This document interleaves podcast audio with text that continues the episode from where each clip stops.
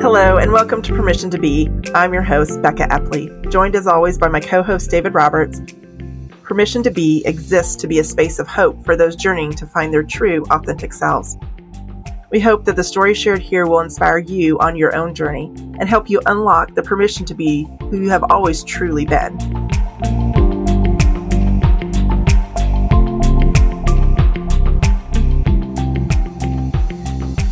We are so honored to have with us J Mase III. He is an author, a poet, an educator based out of Seattle. He has recently released a book this past March called and then I got fired. One trans queer's reflection on grief, unemployment, and inappropriate jokes about death. And that is actually his second published work. He has some exciting work coming up at the beginning of 2020 called Black Trans Prayer Book. So be on the lookout for that. J Mase, thank you so much for joining us today. No, thank you for having me. So, Mase, the first question that we typically ask everyone is kind of more of a fun one. And mm-hmm. that is when your work inevitably grows in notoriety and the capitalist machine that is Hollywood looks to appropriate your story for monetary gain. And in order to do that and to, to right. buy your life rights, they give you the option of which they don't really do this, but imagine that they were to give you the option to speak into the casting of who would play J Mase III in a biopic based on your work. Do you have uh-huh. any strong feelings or opinions about who that person or persons, if it's a multi phase story, might be? Um, so I don't know about the if it's if it was a multi-phase, I'm not sure in my spirit, but I'm a Taurus, so that I'm a little bit controlling, sure, sure. and so it would have to be me as far as playing. Never so, that answer. The later part of my life would have to be me. Yeah. So, the focus, of course, of our discussions have been talking with people about where they found permission or who gave them permission or if they gave themselves permission to be mm-hmm. who they are today and to share some either segments or maybe your whole story. Mm-hmm. And start off, can you tell us a little bit about where you really found or when you really found you were living your most authentic life? So I think for me, when even when you say that piece about who gave me permission to be or all that kind of place. I think it's every black and brown trans person that has survived in spite of white supremacy, right? So that there's mm. so many different elders and ancestors that ensured that I could be here on this planet at this time. Yeah, and so I think once I started actually paying attention to a legacy of black and brown trans activism and leaders and spiritual healers, um, that's when I think I found my true calling. I kind of want to just jump right into the TED Talk. okay. so, Inshallah. I'll fully admit, I, so I came into this blind. I've been out of town. Um, I knew we had the interview coming up, and so Becca sent me a link to your website, and so I watched. There was a, I believe, a there's a poetry video on there, which was excellent, and then I watched the TED Talk, oh, and that TED Talk was like one of the best sermons that I've heard in a long time. And what I especially loved mm-hmm. about it was when you got near the end of it, kind of about the 13, 14 minute mark, you kind of had a sequence of, of next steps or application pieces. And the first one that really stuck with me um, was the second one, uh, you talked about accepting urgency. And that has been, that is, uh, the, the, notion of urgency has actually been one of the most eye opening things for me as a, a straight white cisgender male uh, over the last few years as I've kind of begun to process kind of what you, you, you, we were talking a moment ago, what you said of, you know, kind of the way that, you know, Becca was talking about the underbelly of America and you, you know, pointed out that that's kind of what marginalized identities and marginalized communities have known for America's entire existence. And so would you mind riffing on that notion of urgency a little bit? Because I thought that was really powerful from the talk.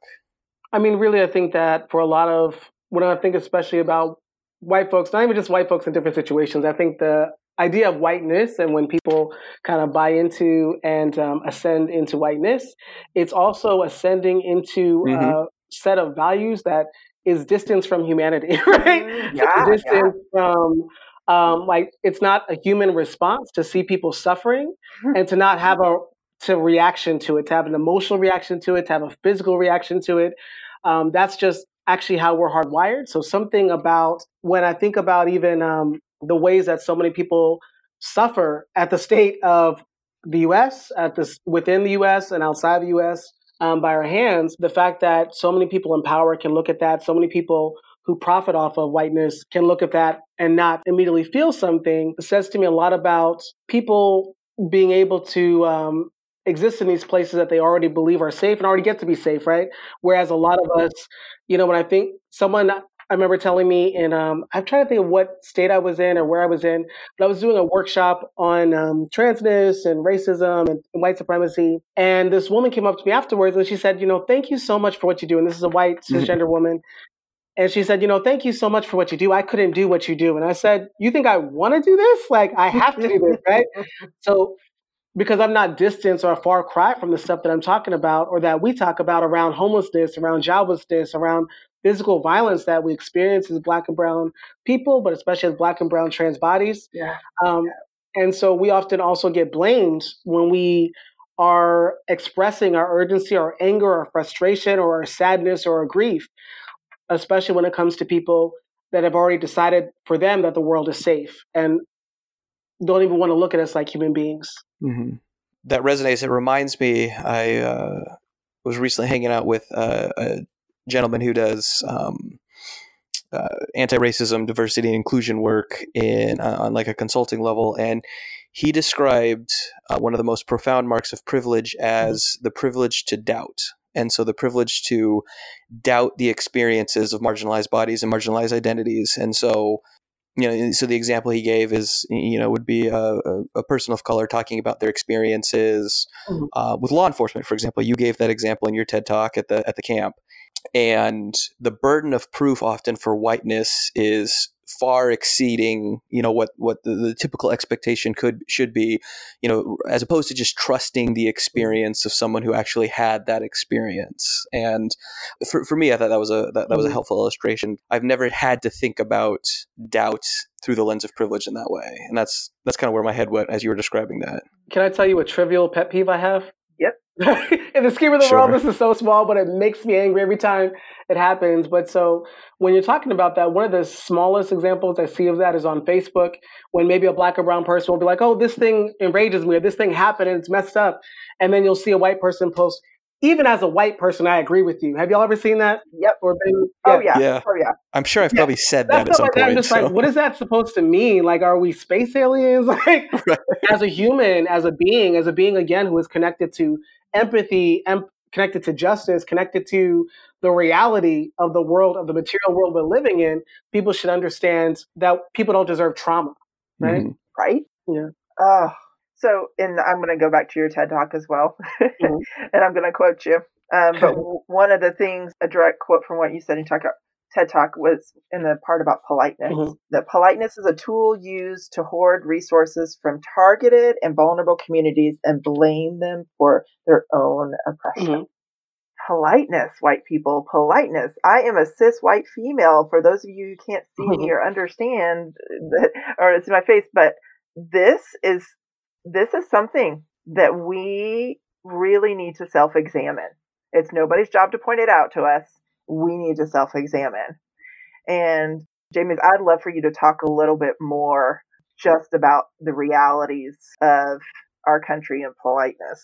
Well, so even when you see uh, people who are talking about the concentration camps right now that are holding immigrants, right, and people who mm-hmm. are undocumented, and so you'll see people saying, "Oh, well, that's you know that's taking it too far," you know, like y'all are taking it too far. When people protest, you know, and we'll talk about, "Oh, well, you know, they shouldn't be shutting down the street, or they shouldn't be doing this thing, or they shouldn't," right? So again, that's people that have already under the assumption that if we play along with the system, it is designed to kill some of us, that somehow things will be okay okay, right? And so I always ask people, like, what are you trying to hold on to when you're doing that, right? So knowing that, when I think about even in a lot of social justice movements, so David, you talked about even when I think about diversity and equity work, a lot of that work, like even when we think about what does it mean to have those conversations at the corporate level, at the nonprofit level, often that's usually beholden to um, creating these polite conversations in which people will come out of it and feel really good about themselves, right? Or mm-hmm. staff will feel really good about them. Not usually all the staff, but white staff usually come out of it. Able-bodied staff will yes, feel good yes. coming out of it. Um, cisgender and heterosexual people will feel good coming yeah. out of it. But that usually that is um, in direct opposition to people who are saying they actually need quick change, right, or quick things to move, right? Um, and so politeness kind of usually gums up the works because polite, very much like when I think about just even the root of uh, the word civility and the ways that people kind of operate under this system, that creating a system of politeness also proved to uh, working class people, uh, people in subservience, mm-hmm. how um, superior the upper class was supposed to be, right? So when we're playing this mm. role about what whiteness is supposed mm-hmm. to is somehow uh, a mark of integrity, mm-hmm. it's usually a mark that you think that people are suffering actually deserve that, right? Because how could you be mm-hmm. suffering yeah. and be calm, right? Like that doesn't make sense, right? How can you be without mm-hmm. food um, and not experience the emotional highs and lows that go along with it? How can you be without a home and not experience the highs and lows? How could you be at risk of losing your job and not be dealing with the rational and reasonable emotional responses mm. to that as a human on this mm. earth, right? right? Yeah, absolutely. Uh, so one of the, one of the ways that we've kind of been publicly or out loud wrestling with this at the church that Beck and I are a part of is is shifting our language to kind of say, all right, it's not that the system is broken because the system's actually working precisely as intended. This is the system that was designed and it's doing what it's supposed to do. The system is fundamentally bad and needs to be kind of torn down completely. And that might sound like semantics to some, but that's a fundamental difference. If the system's just broken, then we can reform it. And reform takes time. And, you know, if we're just right. patient enough, then eventually it'll get better and we can just, you know, and so we'll just uphold the status quo.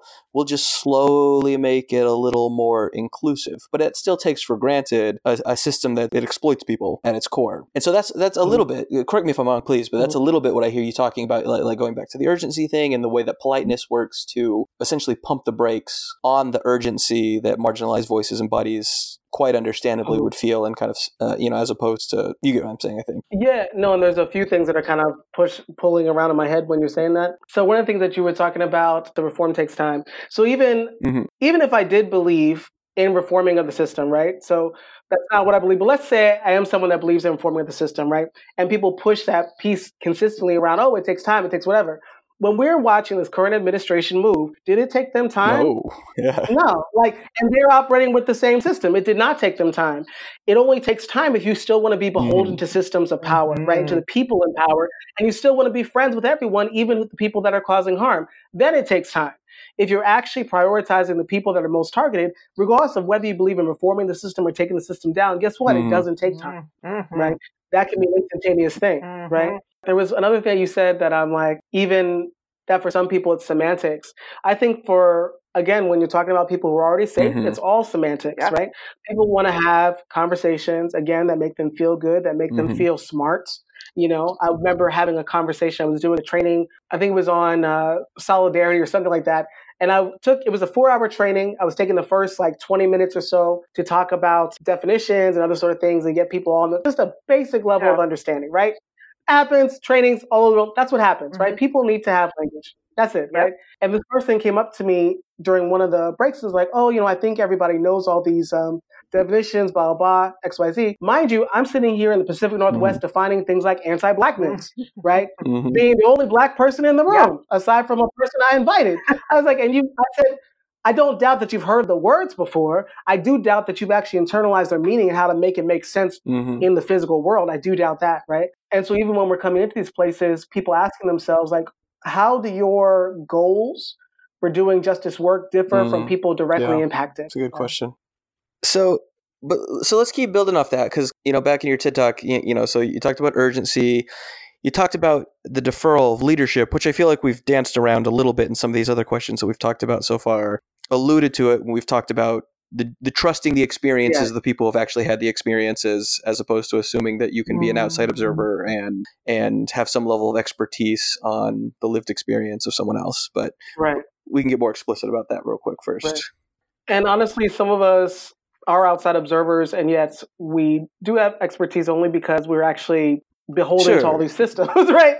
So it's like I can't exist as, and I'm saying that because like I think um, you know white folks, especially I'm talking about the system of white supremacy most because that's the one that's I think is so connected to patriarchy, yeah. so connected yeah. to the classism piece, and so connected to what trans antagonism started like on this continent mm-hmm. and queer antagonism, right? Yeah.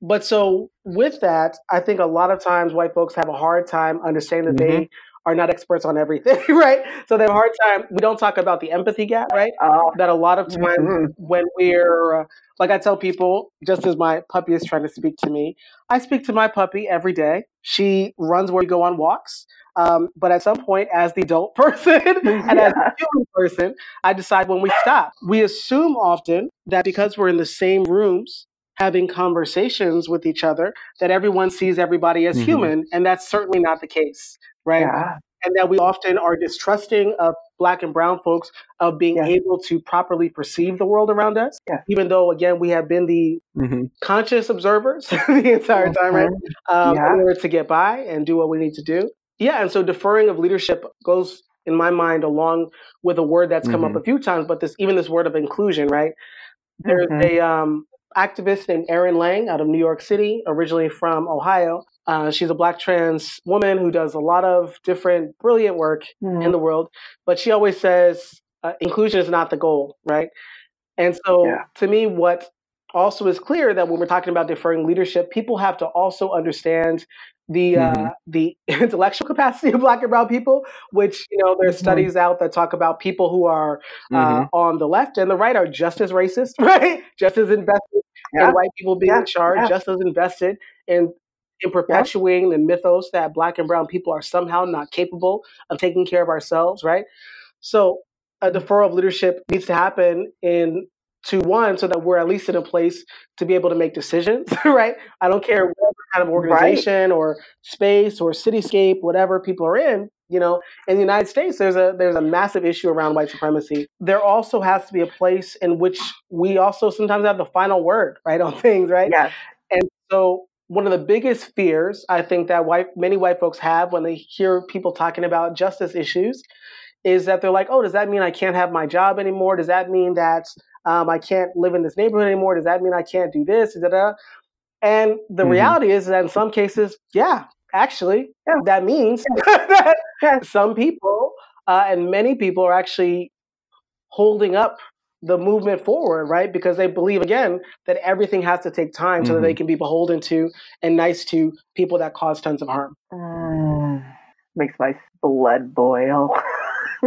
my uh, just ah, that's that perspective of everything has to take time. I Mm. white people we're sitting in privilege and the whole thing that it takes time. We've been a nation that has existed because we ran away and came over and took somebody else's land and then we brought other people people we brought people hmm from other continents to be indentured slaves and servants. We've had our time. We didn't need to have time to begin with. The system was broken when it was created, and so now it just needs a clean slate.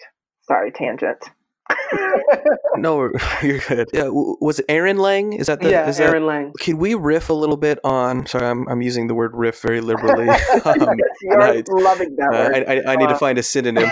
Um, can we talk about that idea that inclusion is not the goal? I think there's a lot there Yeah. that because I think I think I, I- I think the default, you know, like woke, liberal, white, Mhm. progressive, you know, fill in your your adjective assumption is that inclusion's the goal, Yeah. and so I think that could be useful to unpack for people. Mm, mhm. So to me, when I hear the word inclusion, I hear people disappearing into somebody else's dream, right? Mhm. So if I'm showing up into an institution um, in which they didn't think about black folks, they didn't think about trans folks, they didn't think about certainly not black and brown trans folks um, since its inception, this is like a hundred years old institution, right? I'm coming into a culture and a space that has no space, has no room for me, Mm, right? And so it's a place that sets me up for failure. Mhm. mhm. Uh, it sets the institution to still be again tied into these other sort of ways of being that are harmful, and not even to deconstruct what parts of the ways that they operate as being uh, problematic, right? Mm, Instead of and and we do these things where we will pour into all of our resources. Like when I think about, um, and this is you know just on a real tip, right? Every time something comes up with LGBTQ folks in the world or in the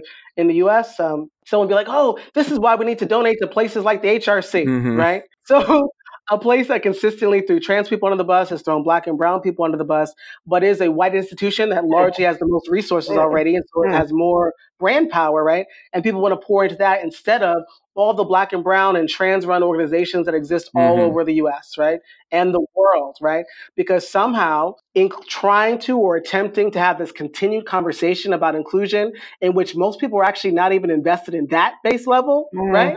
Uh, somehow is more profitable to people and more beneficial to people invested in white supremacy than actually supporting people who are on the ground and actually know what's happening. Mm, you know mm, so things like mm, that right i consistently see resources being driven out of targeted communities because people and especially white folks will consistently trust their own people to do the best work Mhm. even if they're failing at it even if they mess it up even if they fucking up to high heavens but they will still trust white people who are consistently shitting on people Mm, versus the actual people themselves There's a. Uh, I was trying to find while you were saying that a quote. Um, there's a, a theologian named Linn Tonstad. Uh, she wrote a, a book, Queer Theology, and another um, kind of about the Trinity. It's called God and Difference, and she she has a line in there which I'm going to butcher because I couldn't find the quote. that basically says something to the effect of like willed offering or kind of willed bestowal of a privilege that's already held by oneself you, you know kind of this idea of inclusion basically like yeah join us so to speak you know we're going to give you the benefits of what we already have isn't actually liberating anyone it's just upholding the status quo right and it sounds much more eloquent when she says it but but but no, I think I I think it's the idea that often, to your point, you know, I think white supremacy and whiteness more broadly is kind of the the apt or the most baseline example. But you could fill in the blank, I think, with any Mhm. any power dynamic, any any situation where there's a group that uh, has inherent power or privilege advantages over another. That it often doesn't even occur in that instance to. It's taken for granted that. Uh, how did you say it? Inviting into someone's own dreams or something? I thought that was di- disappearing into someone else's dreams yeah, that's great language. That's great language. I'm done riffing. Yes. And then the other piece you were talking about, so when we talk about even just giving up resources, you know, I think when we actually think about, so just as I was giving that example of like when a hate crime against LGBTQ folks, that doesn't matter who in the LGBTQ community happens to in the US, but people be like, donate to this organization, right? So I'll take example of when there's an anti-trans murder in the US, right? When there's an anti-LGBTQ murder, period, in the US, about, what is it, 77% is a black Mhm. trans woman, right? And Mm. so thinking about then, and yet when I look at the boardrooms of these organizations, right, when I look at who's given power, when I think about who's um, on the executive team, right, all that different stuff, it tends to be white cisgender people, right, who don't even live in Mhm. the same neighborhoods, right, who don't even have this, again, who are distrustful of people who are actually experiencing the violence, right? And so I've never seen a room get cleared more quickly than when I'm in a group of uh, people who perceive themselves to be the good white liberal progressive xyz xyz people yeah. and when you Mhm. bring up the word reparations or when you bring up uh, actual money like i'll have uh, so even in this process of doing this work around the black trans prayer book right we're creating healing tools specifically for people who are targeted for people who are actually experiencing tons of violence on the regular basis Yeah. you know um, and when i talk to a group of folks in a room about it white folks usually come up and again do the same thing of like oh they give me a hug and say like thank you for doing what you do i could never do what you it's like again it's not about that and did you hear the part where we uh co- Mhm. like there's already a wealth gap around race right it's Yeah. exponentially higher when we talk about trans folks right Yeah. that yeah. um, you know typically in the us i think in 2016 the median access to wealth for a white family was somewhere around $144000 for a latinx family that same year it was about $14000 and for a non-latinx black family it was $11000 and that's um, not and that's uh, of homes that have multiple parents right? So that's not even talking about the breakdowns uh, when you get into how do black and brown single people live or like what's that? You know that's usually a negative access to wealth right? Yeah. Yeah. um, and so people will again have these really wonderful places of conversation, but refuse to believe Mhm. someone on GoFundMe who says, you know, I lost my job for speaking out about racism, or I lost my space of living because I'm trans, right? um, Mhm. People live in such varied conditions that they don't deserve because of the systems we live in. And in order to rectify that, people have to be willing to give up resources. Mm. So piggybacking off that, like can we talk about sort of the tension that I feel like exists between solutions that operate like within the given system and and kind of maybe more revolutionary ideas that would seek to operate outside of or tear down the existing system. So you brought up GoFundMe, for example.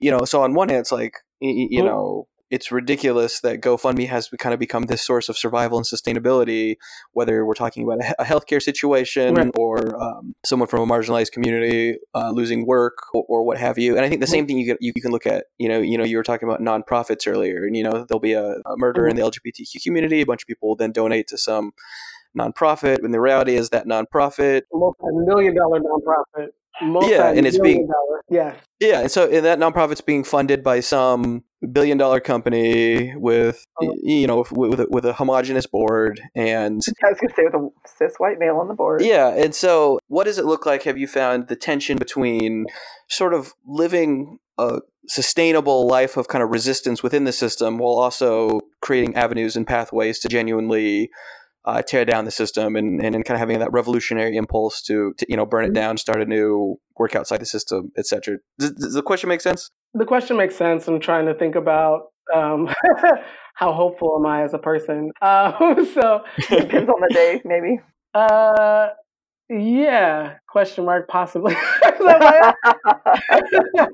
so, so, just to give you some context, yeah. like I, I, like I struggle with this in my own role at the church Beck and I are part of because right. so many of the solutions that I feel like I can offer people is like go go tutor at this school or go mm. volunteer with this nonprofit and in a vacuum or within the within the scope or the context of the status quo these organizations aren't necessarily doing bad things. And I'm sure on some level, someone is being helped. I'm not 100% sure. I suspect that on some level, someone's being helped in some way. Mm-hmm. But for the most part, it, you know, people walk away, you know, people in power and people in privilege walk away feeling good about themselves like they did something. Mm-hmm. Um, nothing about the system has changed. The status quo is completely upheld. Mm-hmm. And, you know, and then people are then free to go about their business kind of ambivalent at best, oblivious at worst of kind of what's really going on. And so it's like, well, do we keep doing that? Do we stop? I mean, my impulse is to stop, and then, but then having that sometimes having that prophetic imagination to reorient people to to action to things that they can do outside of the constraints of the system. Mm-hmm. Well, the learning curve is high there, or at least is for me. And so, I mean, y'all are in. You said you're in Charlotte, right? Yeah. Yeah. There's a lot of badass, amazing organizers that are black and brown, trans and queer people in Charlotte, right? That do all kinds of work, especially when we're talking about mm-hmm. North Carolina and activism. I think about the End um, End Cash Bail Group, mm-hmm. so folks that were doing all that kind of work. Um, the uh, uh, Black Mama bailout that happens, you know, um, over Mother's mm-hmm. Day, things like that, um, in which people are doing actions and saying like, "Yo, we need money." Like when I think about organizations that are getting pools of money together to um, donate to uh, uh, pay the bail of folks who are currently incarcerated for being undocumented, right? All that different kind of stuff, right? Mm-hmm. Or lawyers, all that kind of stuff. Yeah. Right. So I think yeah. that what people often want to do in terms of volunteer work is again stuff that's like, oh, like this person is going to look at me and feel connected to me and know that I am a smart, wonderful person. Mm, and that yeah. kind of relationship has to stop because that is not a realistic relationship. And it teaches people that the only saviors that they can have are white people, right? Um, and so instead of white people reinventing the wheel, I would say they need to mm. actually trust the organizers again on the ground, whether or not they got an LLC, whether or not they got a 501c3, whether or not they got an office building, all that kind of stuff. But that yep. you see some yep. really um, amazing work coming out of people that ten dollars could change somebody's life, right? Mm-hmm. And a lot of people have never been in that situation. I'm telling y'all right now, there's mm-hmm. someone, right? There's t- someone right now whose ten dollars could change their oh, entire yeah. situation, right? And so we have to be willing again to um, pour into those folks that are connected, that are doing that stuff, um, or even just like you can go on to GoFundMe right now and look up hashtag TGNC Fund and believe people and mm-hmm. say that they're in struggle, right? You can mm-hmm. give them five dollars right now, right, and let it hit their account, right? So it doesn't even have to be that um, mm-hmm. we're consistently doing these. Uh, um, you know, it doesn't have to take 12 million years or 12 million light years to do this this thing. It's something very simple, and that that shift of resources, I think, changes so much for people. Mm, well said. Yes, we we as white people need to let go. I believe of this control of the perspective of I have to know. I have to know for sure. I need this guarantee. We need to trust humanity and let, um, when we give, don't think about, I want to make sure it does the right thing because that's only serving us. Mhm. That's only serving us. If I'm making sure my money's doing the quote, air quotes, the right thing, it doesn't matter that that that money that's doing the right thing i need to know that for me it has nothing to do where where my actual resources are going because if you give $10 to a person and you try to say you need to spend it on xyz Right.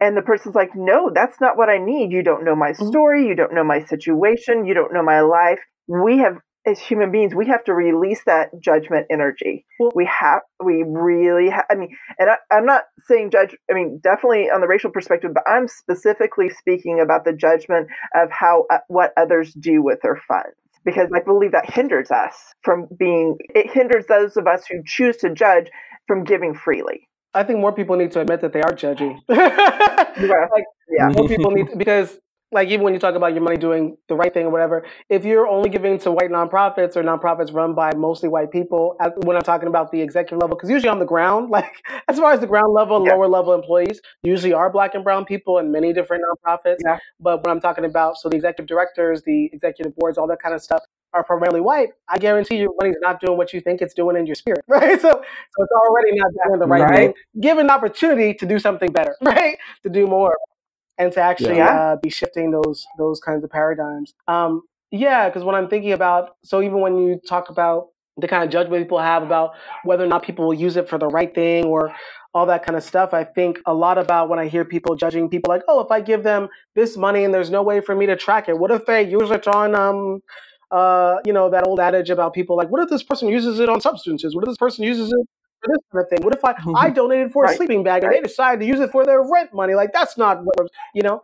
Um, but trusting that, again, we know what we need, Mhm. right? Um, and getting to a place where you, where people, where black and brown people are not infantilized so much that we're not, um, we're not capable, right? And would you say, kind of in that same spirit, like sometimes the complaints is like people, uh, it's almost like a form of whataboutism. Like they'll say, well, you know, well, the, you know, well, why does the poor person have uh, an iPhone, or they'll, or, or, or, you know, when it comes to you know questions about like uh, medical access and, and contraceptives and stuff like that. You, you know, well, they should have just made better decisions if they couldn't afford birth control. You, you know, things like that, and it's it, it kind of becomes this.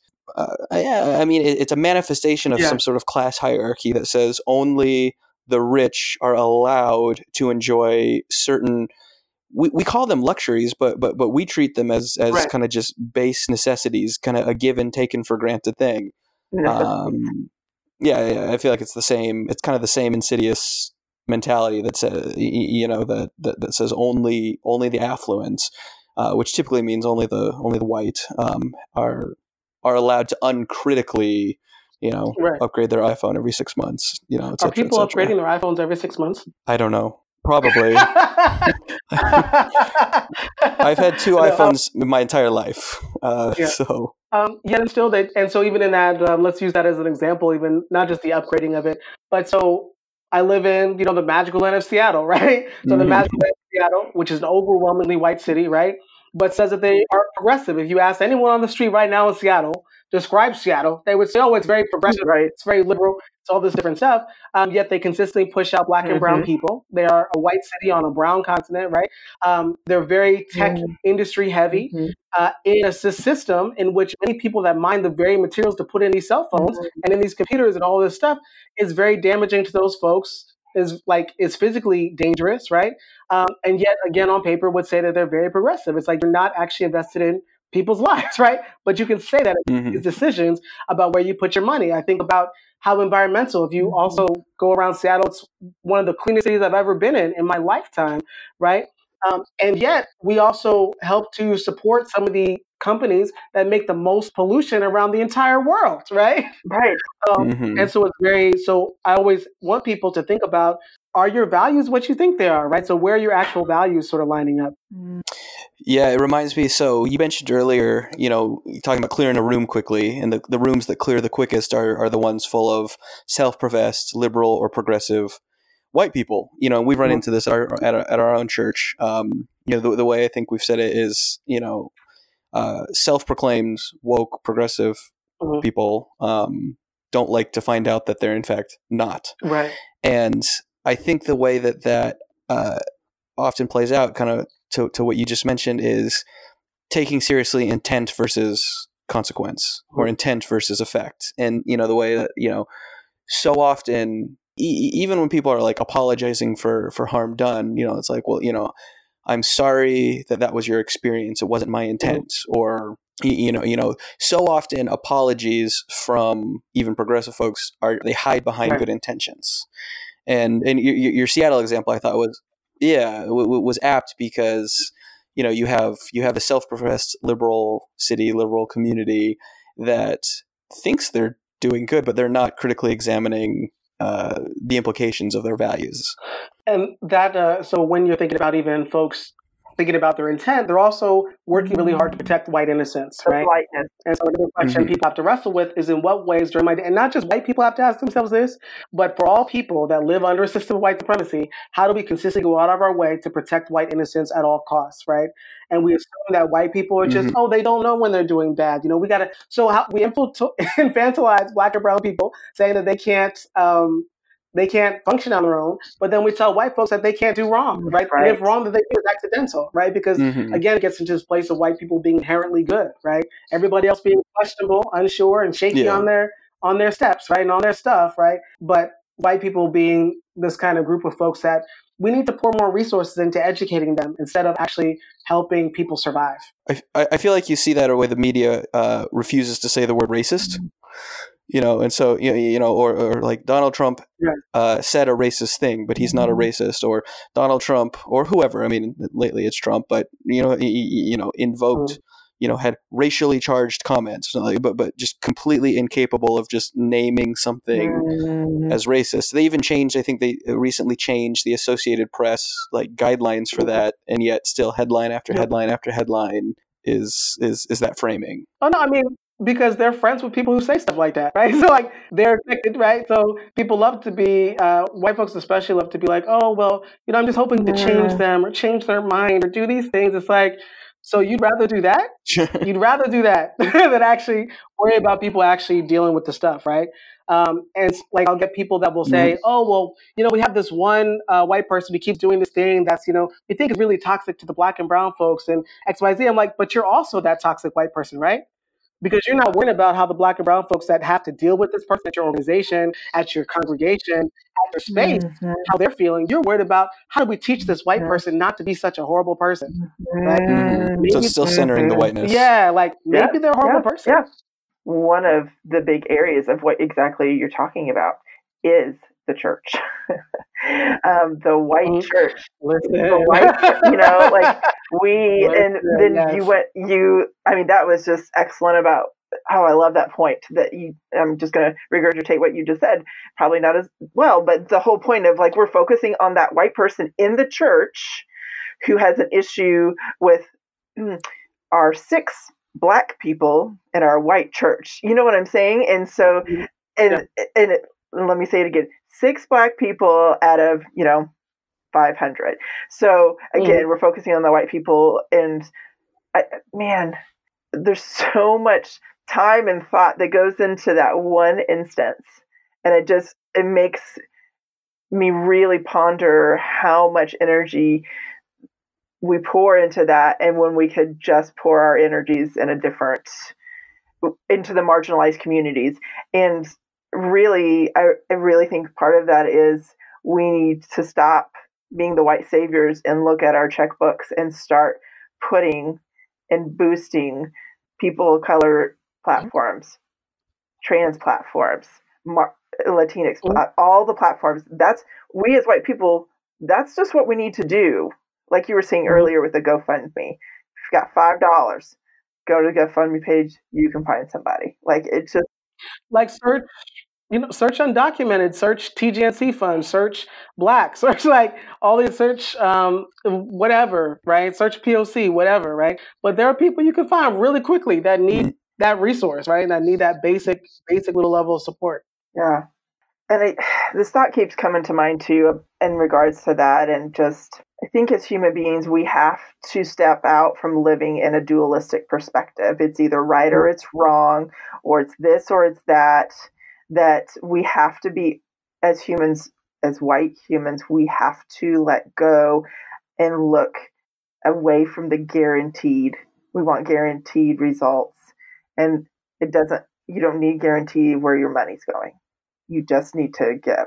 Does that make sense? It makes sense on a level in which people are actually clear what their real intentions and motivations are. Mm, okay. I think most white folks are actually not in, not clear about what their intentions are. That's a good point. Yeah, on paper they're like, "Oh, I want to help people." Or, "Oh, on paper on this it's like, you know, when someone that you believe in needs help, you usually don't have to go through that many barriers, right? Mm, You don't have to go through that much thought process. So there's something stopping you, right?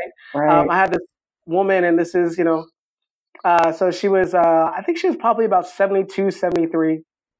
And she was like, and she was at a, uh, a sermon I was giving one day. And, you know, and so afterwards, she was speaking. To, so afterwards, after I spoke, it was a mostly white church. There was probably about 50 Mhm. white people lined up to tell me about how great they were, about like what they've been doing for black and brown people. It was just the weirdest.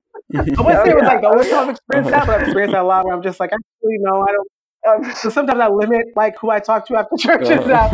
Um, but so, um, you know, when she came up to me and she was talking and she said, you know, it's just so hard to know when to act or how to act. You know, I just, you know, she basically alludes to the fact she's never felt comfortable acting on issues of racism and white supremacy. I'm just like, well, you know, no shade, but like, when are you expecting to get this done?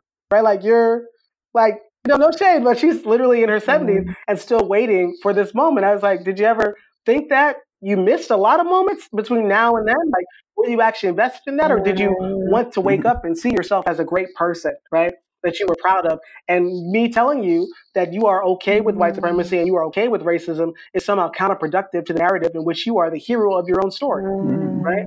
Mm, mm.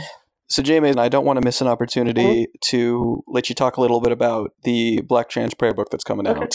Uh, if you wouldn't mind telling us, as you know, a little bit more about that project. Uh, I believe you said it's coming out in January. Uh, so, Black Trans Prayer Book, what's it going to look like? Yeah, so the Black Trans Prayer Book is going to be out January 15th. That's when we're crossing all of our fingers and our toes and all our Mhm. appendages. So please do that if you're listening in. Um, and so uh, what it is, it's a collection of texts from at least 20 Black trans folks from all around the US and elsewhere. And it's about reclaiming a Black trans theology, right? And so often when we see theologies of transness, they're still very steeped in white supremacy and whiteness, right? That Mhm. We see theologies about Black liberation that usually often leave out Black trans and queer bodies. Mm. And so we're saying that, you know, since the beginning of colonization, right? Right. Um, and before that, we've known that there are beings and spirit that to be a Black trans person means to be a spiritual entity because you are existing in a world that tells you not to. Like you are, hmm we believe there is no one more spiritual than black and brown trans people that have you know created themselves out of nothingness like where you had no examples and yet you're here right Mm. and so this text is going to be one of healing for those that uh, that are black trans people and also it's going to be a tool to add to the canon for people that want to have responsible Yeah. theologies that deconstruct white supremacy and understand that Mm. relationship to trans antagonism Still. Excellent. Is it available for pre-order yet, or is that still pending? It's not available for pre-order pre-order yet, but it will be available for pre-order by December. So I'm like, because me and my, my colleague Okay. Lady Dane Figueroa Edidi, sometimes we be arguing about time, and so I'm just going to defer to her. It's going to be available December for pre-order.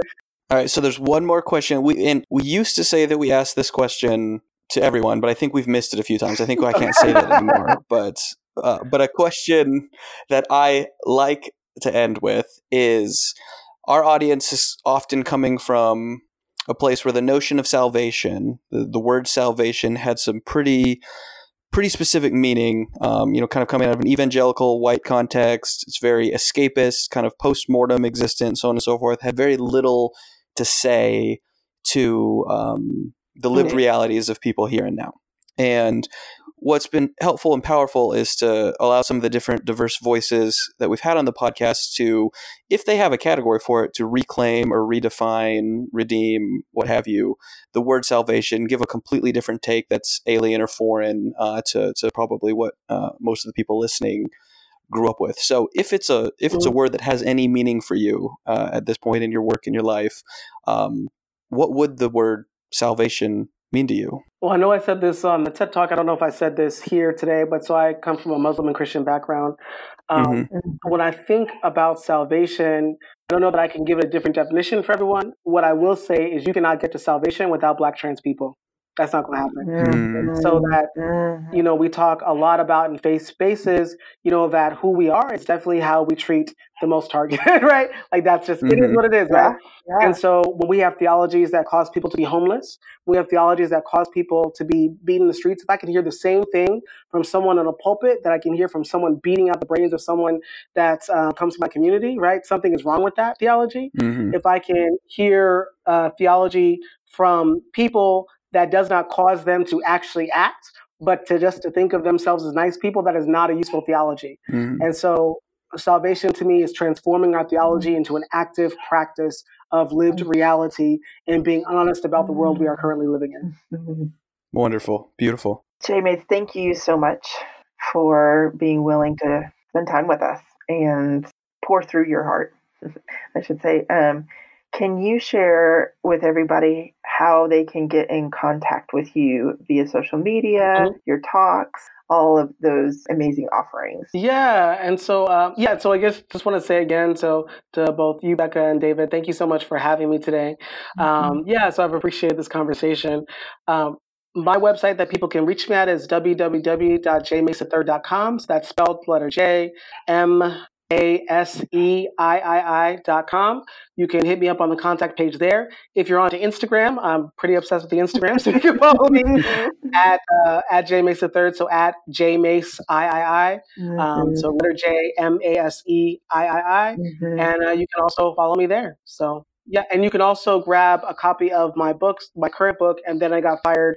One transcripts reflections on grief, unemployment, and appropriate jokes about death, um, either through my link on Instagram or through my website. So you can do those as well as other Mhm. online, Barnes and Noble, Amazon, and a few other Mhm. places, Ingram, Awesome. and other places online. Awesome. So, audience, if you're looking for an immediate place to start, J Mase's platform is one of those places.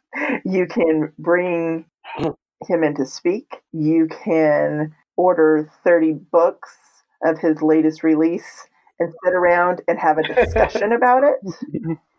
And then bring him in and t- you can learn how your whiteness has translated that. And um, that that's where we start. We as the white community don't need to be speaking. We need to let voices be heard. So thank you, J Mase, again. Thank you. Um, and audience, I've had a trouble with J Mase' name. I keep wanting to shorten it to Jay, and that is not it. Um, so I will own my. got this beautiful name from my ancestors, so we got to use the full thing, Jamie. Oh, oh my goodness, let's honor the ancestors. I'm serious. I am about honoring the universe, and I do not know what is with my little white brain. Um, so, thank you, J Mase. Thank you. It's been an honor. Thank you.